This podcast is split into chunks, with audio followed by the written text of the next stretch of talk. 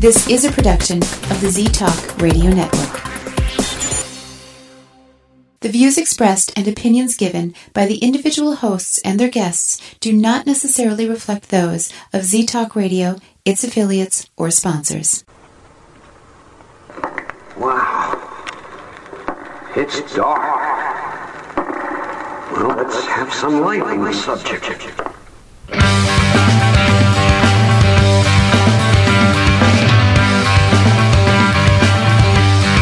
Put on your critical thinking caps and please refrain from hugging. It's time for Dimland Radio with your host, Jim Dr. Dim Fitzsimmons.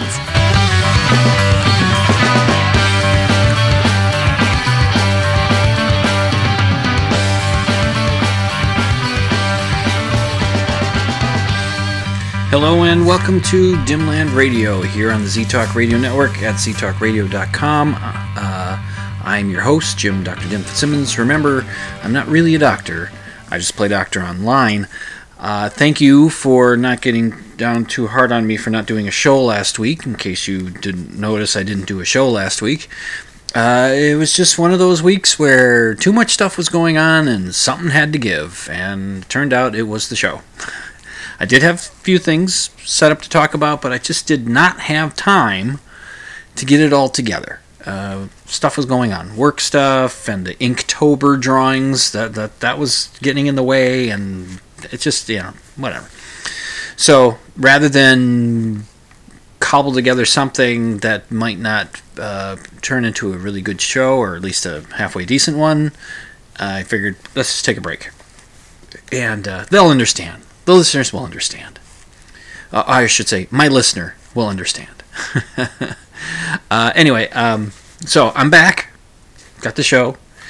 Uh, let's see. I'm going to start. Well, I I I I, I can hear at least a couple of uh, my listeners, at least one that I know, just got the thumb hum- hovering over the the skip ahead button because, well, I'm going to talk about baseball. Uh, I promise I'm going to keep it brief. All right, I promise. Because the World Series just wrapped up, and uh, just wanted to give just a brief overview of what I thought of it. I I was uh, I found it very entertaining. The team that I was rooting for won. That was the Washington Nationals. Uh, they played the Houston Astros. Now the Houston Astros had the best record in baseball uh, from the regular season. They were, on paper, they looked like they were going to be uh, the favorite for this series to win. But uh, those, I mean, the Washington Nationals, they just. It, they were they were a surprising team to me. They're a good team, and they were on average the oldest team of this season, and then uh, at least in the postseason. Uh, and it was nice to see them win the World Series because the uh, Washington, D.C. Uh, has not had a World Series champion since 1924. Uh, Houston has not had a World Series champion since 2017. So kind of root for the ones that oh they haven't had a World Series and it's nice to see someone else win it as long as it's not the hated Yankees. That's good. That's good. And uh, so so we thank the Houston Astros for beating the hated Yankees and and uh, uh, moving on to the World Series. Uh, but I was very happy to see the uh, the uh, Washington Nationals win. Uh, it's the first in that franchise's history. Uh, even you know, I know I said, well, you said Washington hasn't won a World Series since since 1924. And I said, well, that's true. That was the Washington Senators, but that team, that Washington Senators team, moved to Minnesota in 1960, or at the end of the 1960 season, and started as the Minnesota Twins in 1961. Uh, then, shortly after that, Washington Senators left Washington. A new team was introduced into the league, the Washington Senators, in Washington, and that team lasted there, I think until 1969. I'm not sure what the first year was that they they came into the league, uh, but then they moved from Washington D.C. down to Texas and became the Texas Rangers.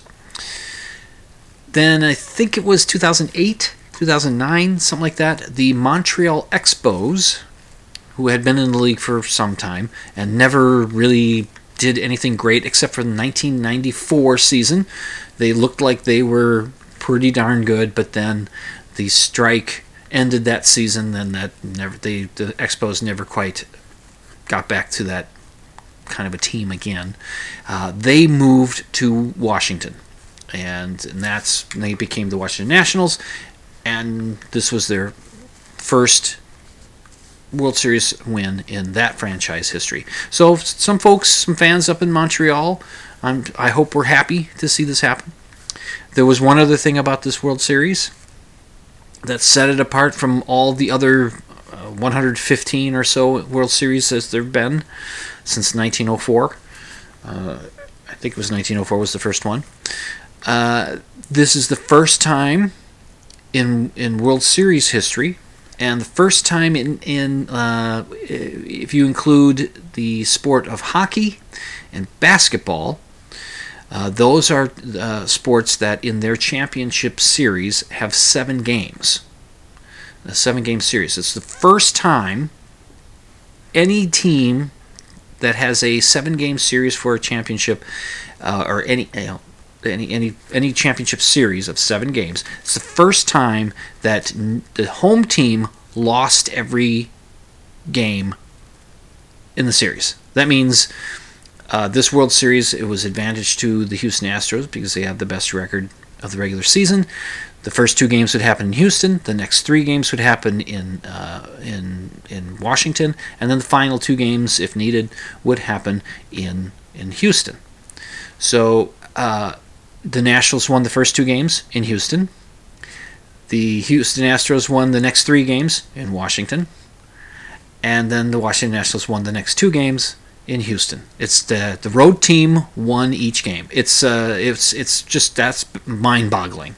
It has happened in World Series history where the home team won every home game. Yeah, this is uh, that happened in oh well 1987 and 1992. I mean, it may have happened in other se- other series, and that's the in a seven-game series, a series that goes all seven games. Uh, those two years were the years that the Minnesota Twins uh, won the World Series. So it's that's happened, but this was the first time the road team won every game. It's astounding. So uh, congratulations to the uh, Washington Nationals. It was an entertaining series. It was a surprising series.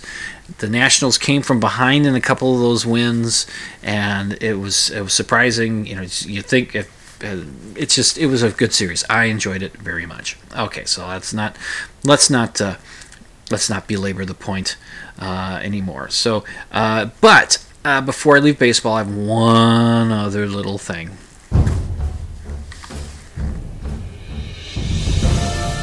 And now it's time for a Dimland Radio pedantic moment. Yeah, this ought to be good. Well, okay. This has to do with Game Five of the uh, World Series, and that was the uh, the final game that would be played in Washington. Uh, in the second inning, in the top of the second, uh, a player for the Houston Astros named Alvarez, I forget his first name, hit a home run, and the so the home run goes out of the park, uh, goes just over the wall, and at the top of the wall, and then leading back are you know seats for the fans. Okay, so it goes out into the seats. And right there in the front row, you know, the, the, the, the front row, right just, just, just on the other side of the wall, was a fan returning to his seat. Uh, he's, he was a Washington Nationals fan. He's going back to his seat. He has he has in, in, in he has a beer in each hand. Uh, he's. Uh, I thought he had an interview later. His wife had. Uh, he and his wife went up to get a bunch of concessions, concessions and uh, and she had a bunch of some food, and he had the two beers, and he was carrying them back to his seat. And uh, uh, so he's got a can in each hand. Tall boys, 16 ounce cans. I think that's what the tall boys are, and it's Bud Light, and so beer should be kind of in quotation marks. Okay, it's really it's beer, but it's Bud Light, and you know, it's not what I'm drinking tonight. Which, by the way, I'm drinking I'm drinking Summit Saga. It's an IPA. I really like the IPAs because I like a hoppy beer, and I started drinking the Summit IPA. And Summit is a, a local brewery here in the, in the Twin Cities. It's right there in St. Paul, so uh, that's kind of cool. So I, I I'm uh, that's what I'm drinking as I'm doing the show. Just the one. Uh, anyway, so he so okay, he's going back to his seat. He's got the two cans of beer, one in each hand. One of the cans, you can read the words Bud Light on it. All right, the home run is hit. The ball is heading out to the seats. It is heading right at the guy with the two beers and he's he knows this. He sees the ball coming toward him, and so he has to decide what he's going to do. So what he does is he kind of straightens up. Uh, he holds his arms apart with you know the can in each hand, and he kind of puffs out his chest a little bit and braces himself. And the ball hits him in the chest uh, on his right side. And and and the the the guys calling the game after the home run had gone out and after the celebrations from the crowds and the, and the, and Alvarez makes well not the celebration from the uh, Washington folks but the Houston folks that were there they're celebrating. And the player comes around and, and then he's celebrating with his with his team. Uh, Joe Buck one of the guys calling the game uh, notes did you see the guy in the stands with the, and so they they go back and they show him and he makes some comment about it. Didn't spill a drop. John Smoltz, who is the uh, the former ball player, he's also calling the game. He's the he's the color guy. He's the one that gives the inside information about the game because he's played the game and you know that's how they work it out. They have a guy that's a professional broadcaster, and then they have a, a, a former player. You know, that's how they do it. And he does mention that, well, maybe he didn't continue to hold on to the beer. So here's where the pedantic moment comes in. There was a lot made of this. This guy holds the cans, didn't drop the cans. He didn't drop the cans when the ball's coming out. And it's true, he didn't. But he did go for the ball. And I, I will link to this uh, video on my show on the show notes page, which you can get to by going to dimland.com. Click on the blog option, you'll get to the show notes. I will link to the video, and they show him.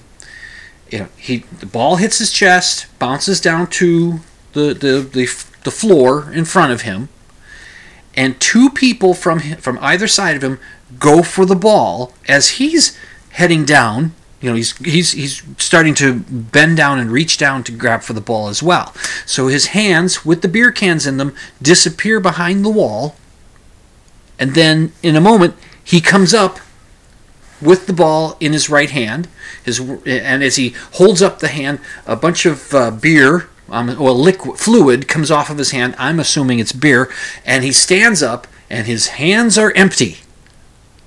Now, he may not have dropped the, the cans in order to catch the ball, but he dropped the cans in order to pick up the ball. So it's a little, it's a, yeah, it's a little pedantic that I'm being.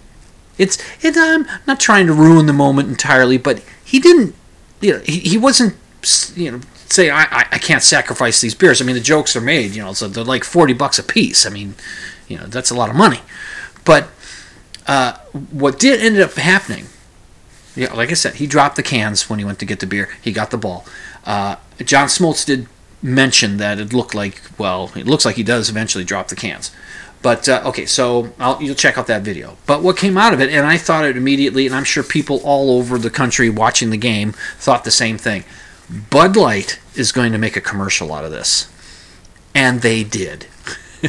By the final game, I'm sure I think it was the final game, an ad comes up for Bud Light, and it starts off uh, showing some scenes from the game, and then it's uh, it's got some text going across the screen saying, "Not all heroes." Are uh, wear capes. Not all heroes wear capes. And then they show the home run ball going out, and they see the guy holding the beer cans, and it bounces off his chest. And then they, you know, they, they just conveniently skip past the part where he's jumping, where he drops the cans well, you don't actually see him drop them, but you know he, you know he dropped them. But you know they conveniently pa- pass by that, and then they show him later, you know, holding up the ball because he got it, and then they make some spiel to buy the beer. I don't know if the guy got cut, uh, you know, cut in on the take. You know, if he gets a little money out of that for being part of the ad. I don't know if there's any kind of uh, you buy a ticket to a ball game. If you end up on camera, you're buying that ticket to the ball game. You gave permission for you to be on a video, on, you know, in some video footage. You don't get any kind of compensation, or we can't, you know, take you out of it or something. I don't know. I don't know if that's the case. I don't know if the guy got some money. I hope he did. Uh, he's very lucky, uh, fortunate that he held the, the, the one in the, the beer can in his right hand. He held it in such a way where you could read that it was Bud Light. The other can in his left hand was turned. It was a blue can. You can see that's the Bud Light blue, but you couldn't see the logo. But in the right hand, you could. So they some ad exec from Bud Light, you know, for the whoever runs the. Oh, I'm sorry, I kicked the table. Uh, whoever um, the ad agency is for that saw that and said, "Let's get that and make an ad out of it." I don't know if it'll be an ad that'll be played a lot, but it's it was uh, when it popped up on that in during I think it was Game Seven. I'm pretty sure it was Game Seven when it popped up for that. I thought it was pretty cool, but he did drop the cans. He did. Let's see, what time is it? Okay, we're getting okay. Um, Inktober. I want to catch you guys up on Inktober. Uh, it's over now. Uh, it was 31 days of drawing something that was prompted by the Inktober group on uh, Facebook. There's a couple things I want to talk about about that particular this this month. Uh, I I was on time with every one of my drawings. I got them up each day except for the very last day, uh, which was yesterday, Thursday. I'm recording this on a Friday, uh, November 1st, All Saints Day. Know, there you go, Saints. All Hallows Day. Okay, so anyway, um, I just I, I couldn't get to it on Thursday. It, this was I was thinking I can't do two weeks in a row where I can't get to the show. but I just I, work got in the way of me doing my drawings, and uh, I got part of it done. But then I, I, finished the rest of it today, and I posted it today on Facebook. I yeah I posted it, and uh, and ugh, it's good. it's kind of glad to be over, uh, but it was um. Uh, it was. I enjoy these drawing challenges. Uh, um, just to recap what I was doing, um, it wasn't necessarily it didn't have to be Halloween type themes, it, but I decided to, for the most part, go with the Halloween type theme.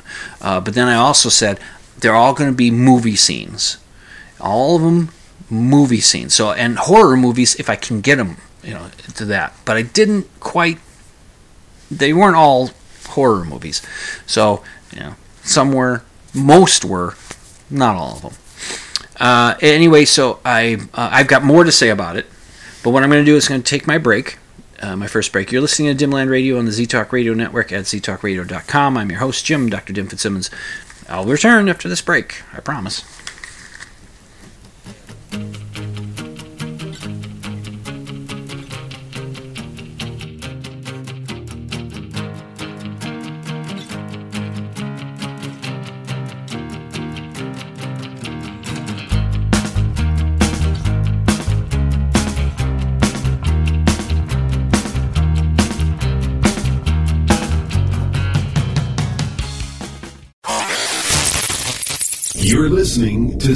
Talk Radio, the number one choice for music, sports, news, and talk radio.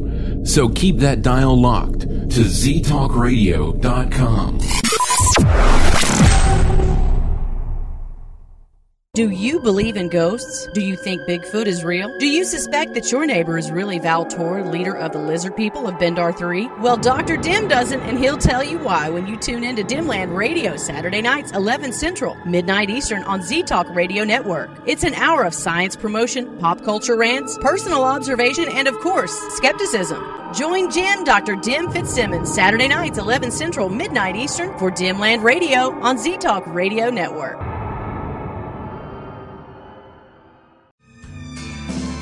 Remember, there's no hugging in the chat room. You're listening to Dimland Radio on Z Talk Radio Network.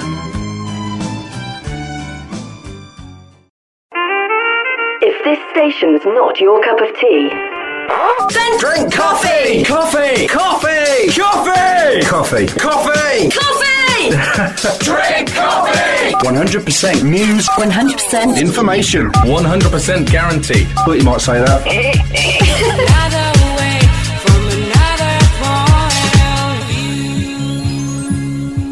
You're listening to Z Talk Radio Network.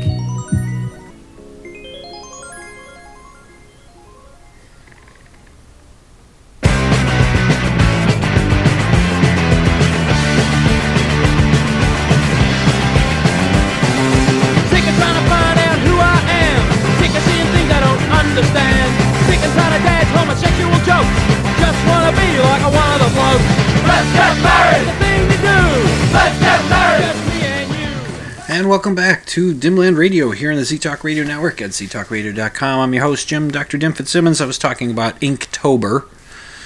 Uh, let's see. Uh, I was not able to get the final drawing done on the final day of the month. Uh, it had to go up today. And uh, what that drawing was, uh, the prompt was ripe. And I used a scene from the um, the 1978 remake of Invasion of the Body Snatchers. It's an intriguing scene. Uh, it came to mind uh, that uh, what I would use is that if you've seen the movie, uh, Donald Sutherland, his character, has uh, fallen asleep, and that's when if the pod is near you, uh, when when the person is asleep, the pod will begin to generate the replicant, your duplicate. And so this this plant is there, and this pod is up in the up above him, and it begins to open up, and this body starts to come out. It's really a creepy scene, and I thought, well, that seems like it's ripe. so that's what I drew. Um, I'll have to remember to put that on the show notes so you can take a look at it. But as an, an, an example of uh, of something that uh, was not a horror movie, there, there was a prompt on the on the 21st for treasure. Uh, and I went through my mind, what am I going to do? And almost immediately, the, the movie Treasure Island came to mind. The 1950 uh, Disney classic, Treasure Island. And when it, in, in doing this project, I would be finding some information about some of this uh, stuff that I'm drawing, and I'd uh, find out little mm, things that I might not have discovered about uh, this stuff if I had not been doing a drawing of them. Uh, I have another example of that coming up. But uh, first, Treasure Island, which is a really good movie. It's it's it's good. It's fun for the whole family. Uh, it's very entertaining. It's a lash produ- uh, lavish production. Uh, it looks good, and it's it's uh, it's it's a lot of fun. And it was, as I said, 1950. It was the first live action feature film by Disney. Up until that point, their feature films had been animated films. Snow White, Pinocchio, I think Dumbo was probably earlier than 1950. Um, so up until then, they'd all been animated features, but this was this was their first live action feature film, and I think they did a nice job with it. And it's also it's it's it stars uh, uh, Robert Newton as Long John Silver. He's the he's the pirate. He's the pirate. He's the bad guy, and yet he's a good bad guy. And he's a guy that you like, and you you, you know you don't want him to get in trouble. And he befriends this kid Jim Hawkins, and uh, and betrays everybody on this on the ship as they try to find this treasure. And uh, and and but you still feel sympathetic to the guy, and he's in charge of all these pirates that uh, that uh, he got to as part of the crew. You know, they, they take him, they take Long John as Long John as uh, on as a cook, and he he says, "I I can get you a crew," and he gets the crew. Now, here's the thing about Robert Newton and Long John Silver and the movie Treasure Island. Do you know how to talk like a pirate? If you're talking like a pirate and you're going "Arr, arr, Jim boy," anything like that, if you're doing that, you're doing Robert Newton. That's right. He's the one He's the he is who he set the template. He is the originator. Now I don't know if maybe the source material of the book had some stuff that helped him along, uh, and some of the other pirates in the movie have a similar patois, if I'm using the correct word. uh, that um, that he has, but it's really it's Long John Silver. It's it, when you are doing a pirate, you do the R, and it's not arg. It's not arg. It's R. A R R, not A R R G, H. uh, it's just A R R. It's R. Okay, get it right. And uh, you know, it says, "Yeah, you wouldn't be lying to me now, would you, Jim boy, Jim, Jim lad? Lively, lively." You know, it's all that. That's that's all from Treasure Island. It's all from Robert Newton. So that's kind of cool. That this actor, I think he died young. He had a drinking problem. Uh, he played Long John Silver in two movies. I'm not sure what year it was, but uh, there was a sequel made that I think was just titled Long John Silver. So, um, you know, I don't. I I've not seen that one. But uh, Treasure Island, it's worth checking out if you haven't seen it. Uh, a, I'm sure it'll be on the Disney Channel, on the Disney station or whatever it is, uh, this Disney streaming thing that's launching in November this month. Uh, I'm sure it'll be, I'm sure it'll be there. Uh, so anyway, so check it out. Anyway, so I did a drawing of uh, Long John Silver, which I think turned out pretty well and it was greeted by on Facebook by uh, at least on the Inktober page by eh, as all my drawings were, except for the one that I was the least the least happy with. I did a scene. The prompt word was injured, and I did a scene from the movie uh, Misery, and it's the one where, if you've seen the movie, Kathy Bates plays an obsessed fan of uh, this writer uh, played by James Caan, who writes uh, mystery no- uh, mystery novels. Yeah, and his uh, main character that he's created is a woman named Misery. I think that's her name. And uh, he decided to kill her off. And Kathy Bates' character learns of this. So, it's just it's it's it's one of those. How did this happen? He gets in a car accident near where she lives, and she takes him in, and she knows who he is, and and she keeps him in this bed as he's recovering, and then he's getting a little too strong, and she decides to hobble him Okay, and there's a scene where she puts a log between his legs, between at his ankles, and she gets a sledgehammer out. Yeah, it's a cringy scene. It's really, I remember going, Ew. so I drew that, but I wasn't really happy with the drawing. It's it, it gets it captures it, but it's not as good as some of my other ones. But that one seemed to get one of the more reactions out of people. I, it, it just I wow, it's great. You know, I did well. I'm getting I'm building to the one I I did. But okay, all right. You'll look at it and you'll tell me what you think. But uh, this other one I want to talk about was for the prompt ancient, and that was for the date of uh, of the 23rd. And what came to mind for that one was uh, uh, in the movie The Exorcist from 1973. In the opening of that film, if you recall, if you've seen it, uh, where it the we're we're located in uh, in Iraq. There's an archaeological dig going on, and there's this there's this priest who's an archaeologist, and it's Father Merrin. He's the exorcist, and uh, they come across some discovery, and they find this little figurine of a of a demon, and then they find a bigger one, just kind of standing there, and he sees it, and he turns, and, and that's it seems like the spirit just jumps from that statue that they find and goes over and invades uh, young uh, young Regan over in Boston, I think it is. I think that's where she is, or I think it's Boston. Anyway, and takes her over, and then the film takes on from there. But um, in the scene where he's looking at the statue. Uh, from my research, there probably weren't any statues for him. At least they never found a statue of him. They did find little figures of this particular character, this demon, but they never actually found a statue like they do in the movie. Uh, but okay, um, in the scene in the movie, and here I took the easy way out. Uh, there's a there's a two shots that I found from this scene. One with Max von Sydow, who plays Father Merrin, facing the camera, with the statue behind him, and one with Father Merrin facing the statue. I went with that one. Drawn the back of his head wearing a hat was easier than drawing another face. So I'd say I'm not, uh, you know, I've been I've done okay with some of these faces, but you know, I I, I just I want to do that one again. So I draw the statue. Now here's the thing about the statue. Learned of, of some stuff about this thing. Uh, the the statues of the demon Pazuzu, I think that's how you say the name, P A Z U Z U, Pazuzu. And he was a demon from uh, from the times of uh, Mesopotamia and Babylonian times. Uh, he was a demon that was in control of the west and southwest winds, and and and those winds would bring famine and you know would bring drought and famine and death. And he was this he was a bad guy. But the beliefs in those days were that if you invoked a, a demon that was in charge of the thing that you're trying to have st- not happen, you might be able to get him to not do it. So if you pray to him and sacrifice things to him or whatever, offer things to him. And so Pazuzu, whenever he's depicted, now here's the thing about the the Inktober.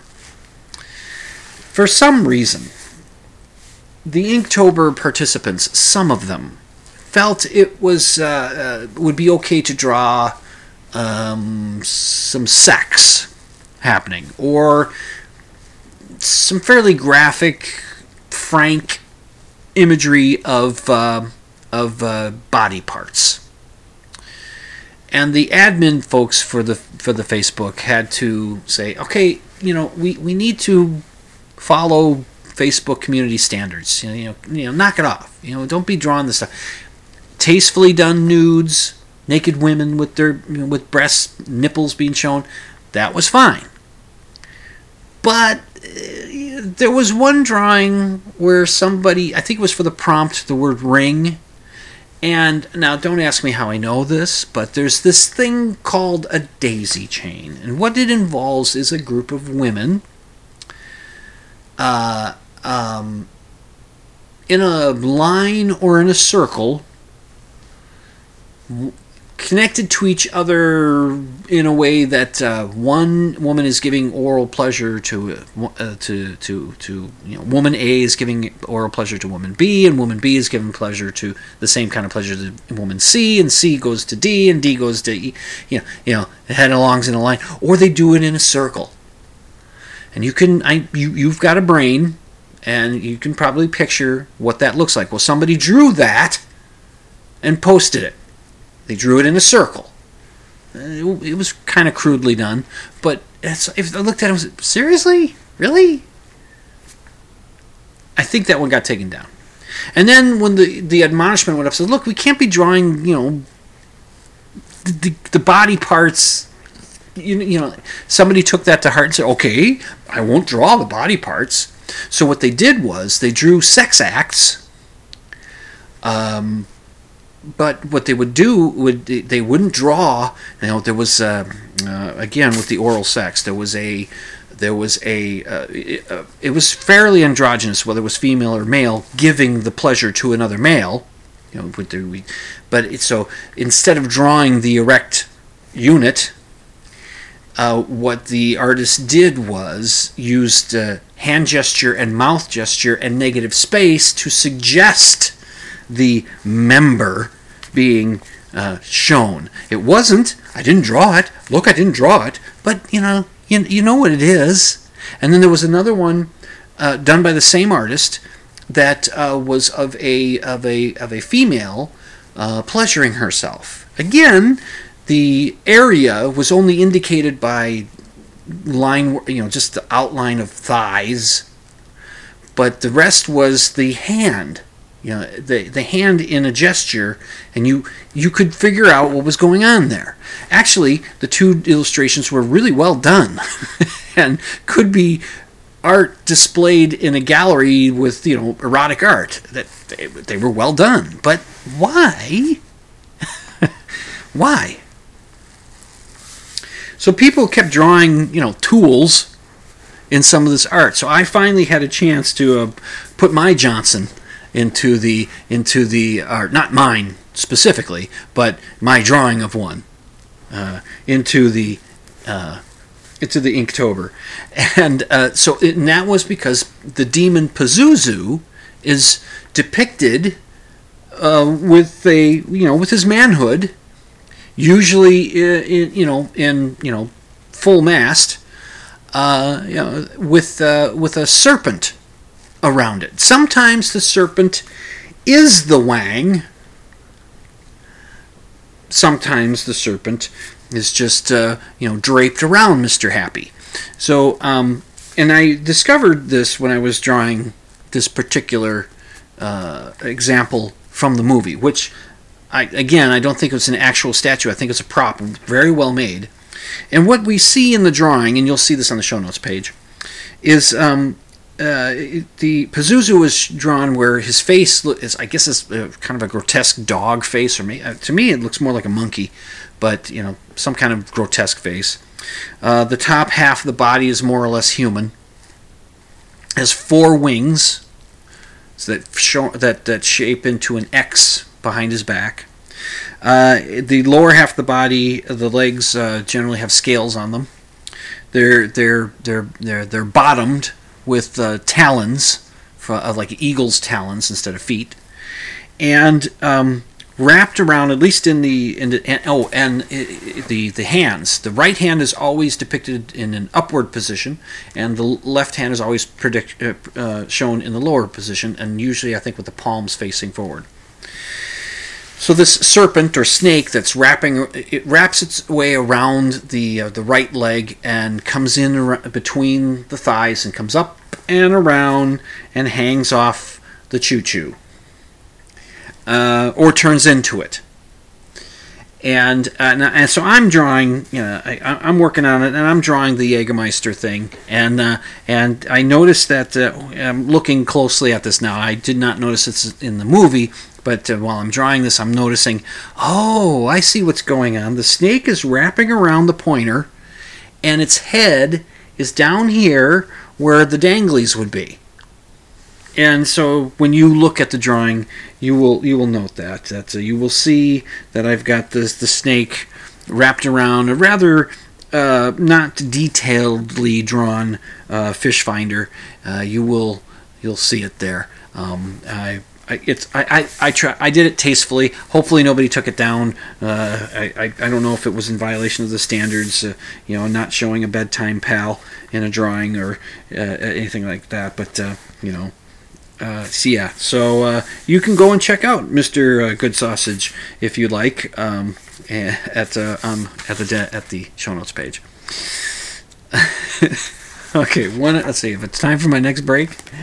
Not yet. Got a couple minutes. Okay. So the next drawing that I wanted to mention about. Now I'm building to this little thing here. I talked about the misery one that I did, and I wasn't too thrilled with it, but it seemed to get a decent reaction from people. People commented on it and uh, and that. Well, I had uh, the prompt for uh, the 26th was the word dark, and I, you know what the movie that came to mind for me there was uh, the movie Frankenstein from 1931, the original Frankenstein Universal film uh, with uh, Boris Karloff playing the monster.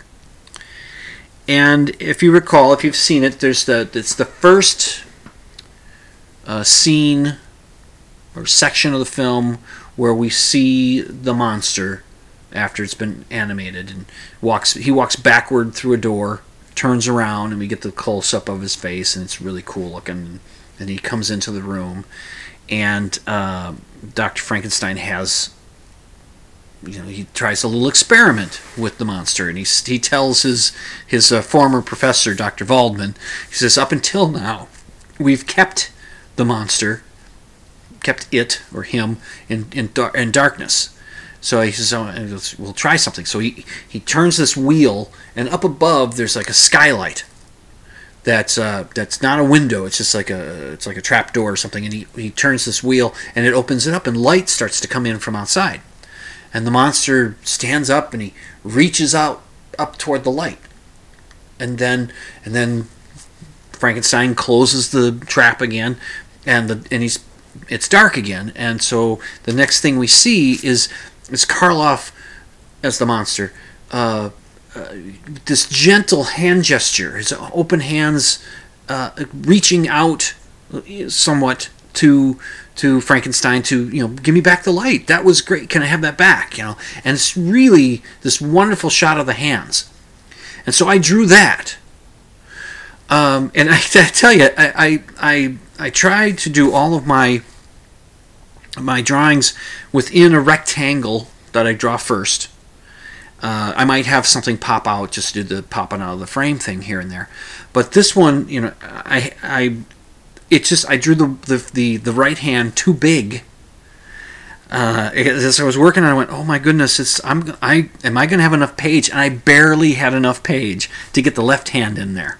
It's right up to the edge of the page, and I don't like doing that. I like to have room on the page. I'd like to have a border. Uh, so and then in the film, you, the, the the the pointing finger and the middle finger of the right hand don't ever actually come into the full into the frame of the of the of the film. They're always cut off by the by the frame. And so I had my, my wife come over and pose her hand, and I took a picture of it so I should help me figure out what those two fingers are, are doing and how to draw them. So I did this this this hand drawing, it's hands two hands, and I, I posted them on on on the Inktober page, and it was greeted by a resounding. Eh. It's like even if you can't figure out why I picked this particular scene to depict dark, couldn't you, you know, give me a little love for this? Is I mean, if I say so myself, this is the best drawing I did of the month. These are these are nice hands. I did a nice job on them. Hands aren't easy to draw, so you know, a little something. And um, I did get I did from an, another artist uh, on my on my personal page when I, I posted on there too. He remarked, he says that, that's he says you're very good, Jim. He says uh, hands are not easy. Lots of people, he says myself included, have trouble with them. And he was, I said, you know, I thanked him for that compliment. I really do appreciate it coming from another artist because they know that, some, that the hands are difficult. The next hardest thing to draw uh, would be the feet. Feet are tough because they're weird, and you don't spend a lot of time drawing feet uh, when you're growing up. You draw hands more often, so you're a little more familiar with them. And I, I pride myself on being able to do a decent job on hands, um, and I I think I did pretty well with it. But the misery drawing that moved the needle more than my hands. I I don't know. Oh well. My wife keeps telling me you're not doing it for the likes. You're doing it for the practice. You're doing it for the challenge, and you're doing it, you know, because you like to draw. And so, okay, she's right. I do like to draw. Well, uh, I would like to also take a break. So I'm up to my second break, uh, which is the final break of the show. Uh, you know how that goes. So you're listening to Dimland Radio on the ZTalk Radio Network at ztalkradio.com. I'm your host, Jim, Dr. Dim Fitzsimmons. I'm going to take this break and I shall return. I promise. I mean it. I'll come back.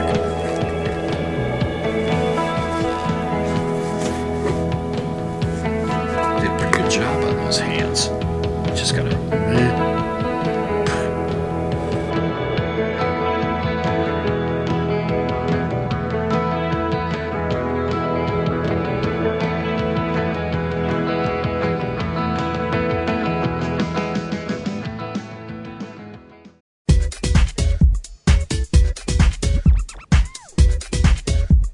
Talk Radio is committed to bringing you the best radio possible. We will test your senses with innovative and entertaining radio programming. Honest, informative, inspirational, and on occasion, controversial. Our listening audience will also have the opportunity to interact with the show hosts and guests through live chat and call-in capabilities. You can't be left out of the loop. Tune into all our live shows once and you'll never turn your computer off again. Z Talk Radio on your computer dial. Your healthy addiction. Hi, I'm Darren McKee, one of the hosts of The Reality Check. Each week, my co host and I explore a range of controversies and curiosities using science and critical thinking. You can find us on iTunes, your favorite podcasting platform, and on Facebook by searching for The Reality Check, or by following us on Twitter at TRC underscore podcast. Until then, keep an open mind, but not so open your brain falls out. Hey, I almost forgot. It's it's time for It's quiz time on Dimland Radio.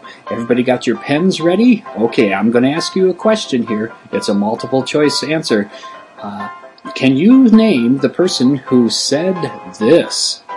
That's why I don't eat friggin' lobster or anything like that, because they're alive when you kill it.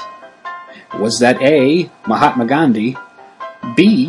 Jane Goodall, C. Albert Einstein, or D. Snooki. This has been Quiz time on Dimland Radio.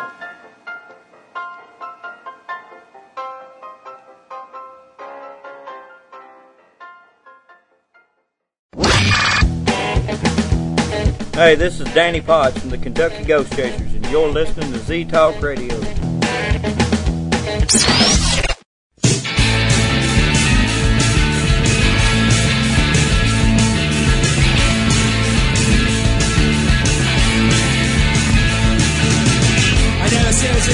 That's a label I picked up in school. Nothing's changed since you left, left. Welcome back to Dimland Radio here on the Z Talk Radio Network at ztalkradio.com. I'm your host, Jim Dr. Dim Fitzsimmons. You know, it's not easy being a skeptic. Um, it's so often I hear something or see something, and it's just my skepticism jumps up and says, ugh. it does that to me. Uh, this morning, it's the day after Halloween and on the local morning news, one of the anchors says something about, uh, you know, are you over the the sugar you know, sugar high, or are you crashing from the sugar high? And it's uh, no, you don't. It, it- no, that doesn't happen. You don't get all energized when you eat a bunch of sugar. You don't. You know, there's there isn't the crash. This, this stuff doesn't happen. It's not. It's a myth. It doesn't happen. Oh, but the kids get so excited when you. Get, yes, they get excited because they're getting candy. They're at a birthday party, and they're going to get cake. You know, and they get excited. They're excited from the event, not from the sugar. They get the energy from the event, not from the sugar.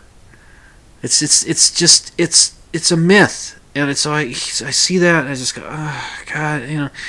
All right, just try to move on. It's just some, it's just the th- it just bothers me because I would like people to not, you know, to not continue to pump these ideas around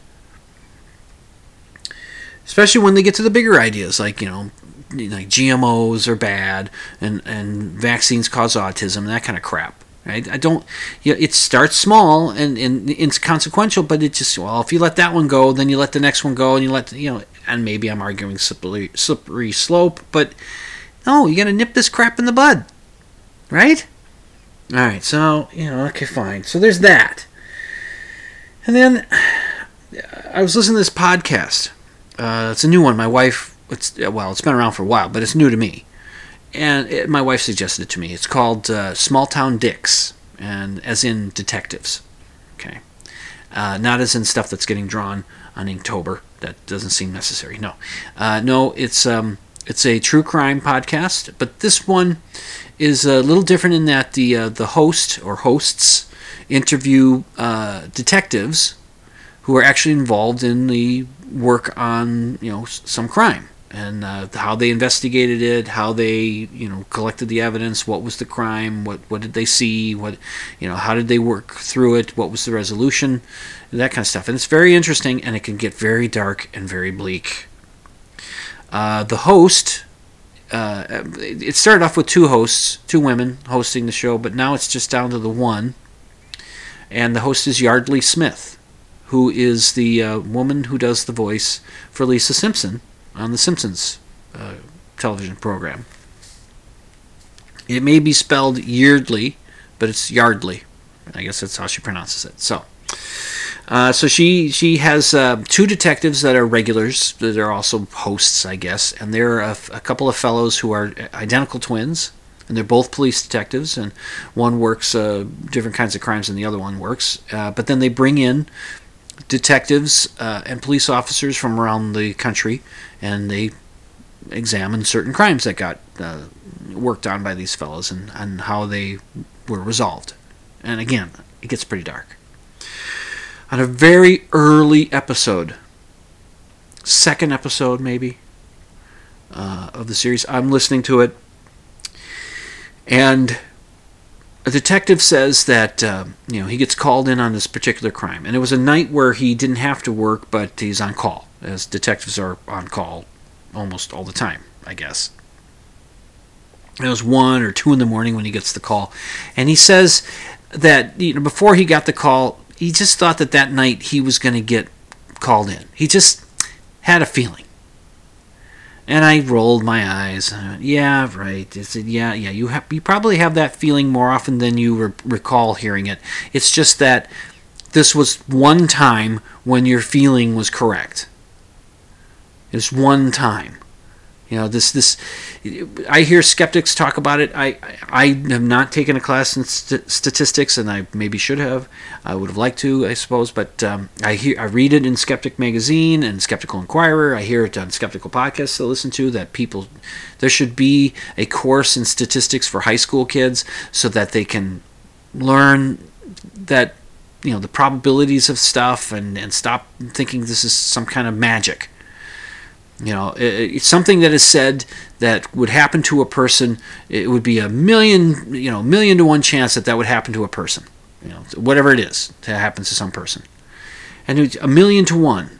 And let's say that number ratio is correct, that it really is a num- uh, one million to one that would happen. Well, in the United States, there where there might be what 350 million people, 370 million people, a million to one thing would happen could happen 350 or 370 times a day.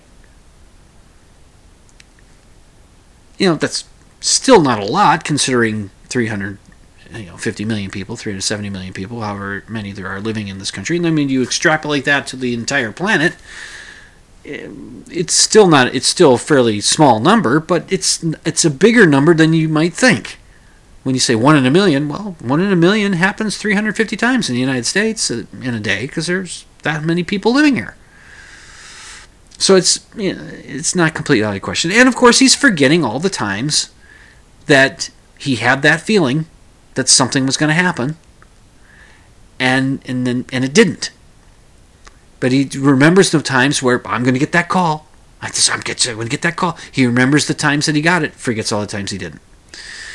And I just I roll my eyes, but I, I don't say anything. And then then then one of the hosts says, "Is it something that detectives develop over time, a sort of a, a sixth sense about when they'll get the call?" And uh, luckily, I think the guy said, I don't know, or I don't think so. But it just was like, no, don't. Why would you ask such a stupid question? I'm sorry to say it was a stupid question, but it was. No, there's, there's, no. It's there's no developing this. This is just, it just happens, and they just remember the times. Now, it is possible that they watched the late evening news and that maybe there's a breaking story about a murder in, in town and they thought oh well uh, i'm probably going to get called in on that one. Or maybe they got the police radio on and they hear you know the code numbers and they hear chatter on the police radio about a murder and they think oh eh, i bet you i'm going to get called in on that. Well that's having a little prior knowledge. The out of the blue come on. It's just confirmation bias. That's all it is and the, and then I was listening to another podcast, one I really, really do like. Uh, it's uh, Dana Gould's podcast, the Dana Gould Hour, which is always longer than an hour. And they just posted his uh, Halloween special, which is almost four hours long, where he interviews people and they have discussions about things, and it's it's it's kind of cool. And he was he was talking to this actor named Jeffrey Combs, who had starred he had been in several Star Trek episodes, uh, Deep Space Nine and other Star Treks. Um, but he's he he played Edgar Allan Poe in a one man play on somewhere, and he knows a bit about Edgar Allan Poe, and uh, and they talk about you know about Poe dying at the age of uh, 39 or 40. Uh, Wikipedia said 40. The the actor said it was 39. So I you know somewhere around there. And uh, Edgar Allan Poe died in 1848. And Dana responds 40 in those days was not terrible. And the actor says, a good long life. And I said, bullshit. God damn it. This idea, the, the, the life expectancy, yes, life expectancy in 1850 that was the closest date I could find on the. Uh, I found it on the uh, University of Oregon site. The closest uh, year, 1950, 1948, couldn't have been that much different. Was from birth. Life expectancy was about 38 years. Okay, from birth. All right. Then they give you these other options. I'll link to this on the show notes, and you'll you can you can see this for yourself. They give you other options on the page that I got this information from.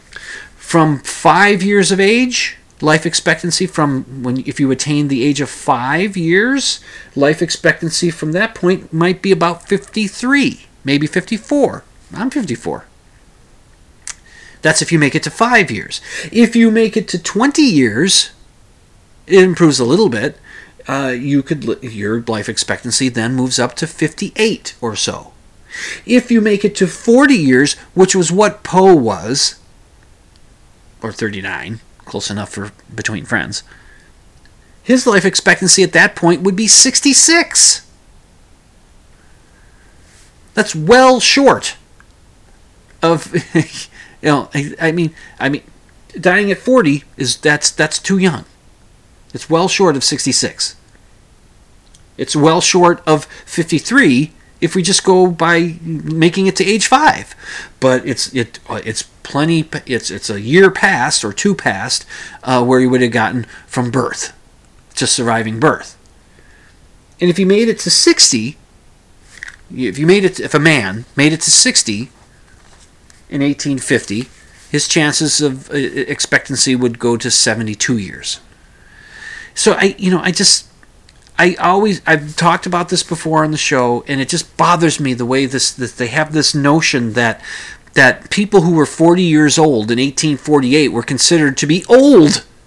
Oh, If you were if you were 15 if 10 yeah you consider them to be old. But if you were 35 and you knew somebody who died at age 40 in 1848 you know what you'd be saying? That's too young.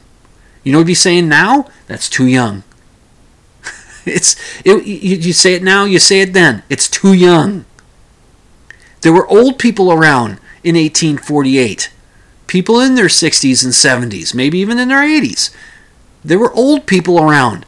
You didn't see the dead babies around. You didn't see the dead five year olds. You looked around, the people who were, who were living, and you saw old people. You, you did not think that, oh boy, I'm 38, I'm getting close to my end of my life. You didn't think that way. You would you were still expecting to make it into your 70s probably. Well, my, my dad did. No, I you know, or into my sixties at least. You still figured you got that much time. It's just this this notion that oh well, that's a you know he lived to be forty. That's a good long life. It's just bullshit. and I and I it just it really bugs me when when I hear that kind of crap on uh, uh you know on a podcast or on TV or something like that. So when I was listening to the podcast that uh, my wife suggested for me, the Small Town Dicks, and that happened, I just first the guy says something about you know being intuitive about hearing uh, getting a phone call that night. I just rolled my eyes. But when the guest or the host asked the question about do they develop this sixth sense, I just went, oh come on. And Amy says, what? And I explained it to her, and she said to me, can't you enjoy anything? I said, well, yeah, I can enjoy stuff, but I just, you know, I want people to think more critically. I just, it's a dumb question, and and it's just, and it bugs me. It's just, you know, she wants me to, to, to be able to enjoy something. Can't you enjoy anything? Good night, Herr Doctor. Good night, Frau Blucher. well, I can enjoy the end of a show. Uh, I've gotten to the end of this one. Uh, you've been listening to Dimland Radio on the Z Talk Radio Network at ztalkradio.com. I'm your host, Jim Dr. Dim Fitzsimmons, and I'm reminding you all to be skeptical and that extraordinary claims require extraordinary evidence. And yes, I can enjoy things, and remember to sleep with the lights off.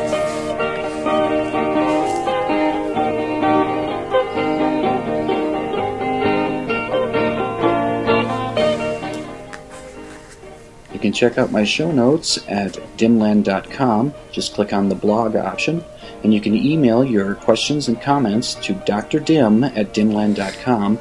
That's D R D I M at dimland.com. And the opening theme song, Ram, is by The Iolius and is used with permission.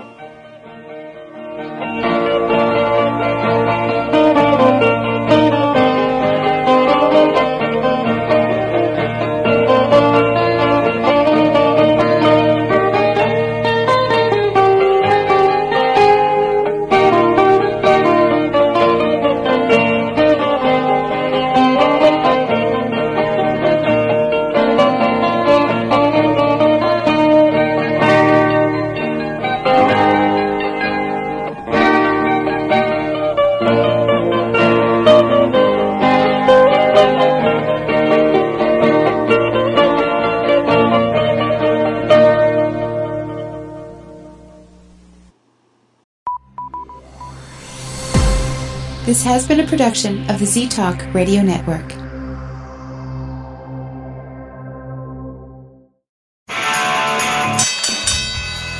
And now, a message to our competitors. Thanks. Thanks for tuning us in. Bonjour, Monsieur Dim. You are too clever for us naughty people. My life, you're clever, Dim. He'd certainly taken me in. What? What did you think of tonight's installment of Dimland Radio? Wow. Well, I'm going to hell.